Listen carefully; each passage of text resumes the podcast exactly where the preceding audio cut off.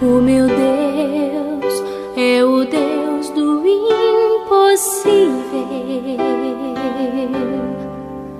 Jeová Jireh, o grande El Shaddai. Bom dia, Betinho. Bom dia, família Fato Popular. Hoje é terça-feira e a palavra de Deus para nossa edificação encontra-se no Evangelho de Mateus, capítulo 6, verso 34, palavras de Jesus.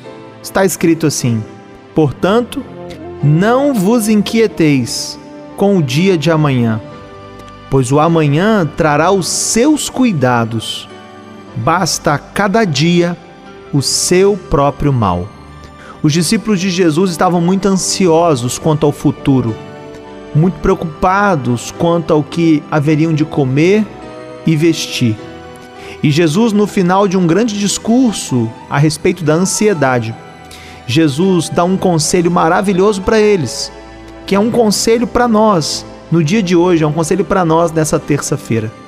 Jesus está dizendo para eles que não adianta a manifestação da inquietação quanto ao dia de amanhã, quanto àquilo que ainda virá, quanto àquilo que ainda não é. E aí Jesus aconselha, Jesus sugere basta a cada dia o seu próprio mal. Em outras palavras, Jesus está dizendo aos seus discípulos: vivam um dia de cada vez. Talvez esse seja o nosso grande desafio. Às vezes a gente quer viver uma semana inteira numa noite. A gente quer viver o restante do mês numa tarde. A gente quer viver o restante do ano num dia a gente quer trazer o futuro para dentro do presente. E aí, nesse sentido, o nosso coração se enche de preocupação, a gente não dá conta de administrar e se torna ansioso.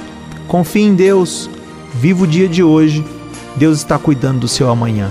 Vamos orar nesse momento? Se você puder, pare um pouquinho, nós vamos elevar o nosso pensamento a Ele em oração. Pai de amor, nós te louvamos pela certeza que a palavra nos traz de que o Senhor está cuidando de nós. Muito obrigado a Deus pela oportunidade de falar contigo mais uma vez, debaixo da certeza de que nós somos ouvidos. Deus, toma a ansiedade do coração dos nossos ouvintes. Toma, Deus, toda a inquietação.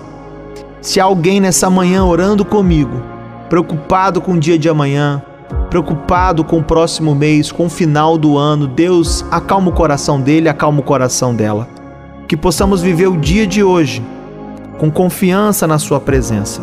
Nós abençoamos esse dia de trabalho e nós oramos assim agradecidos, oramos certos da vitória, no nome poderoso de Jesus, Teu Filho, nosso Senhor. E aqueles que creem, onde quer que estejam, digam comigo nessa hora: Amém, Amém e Amém.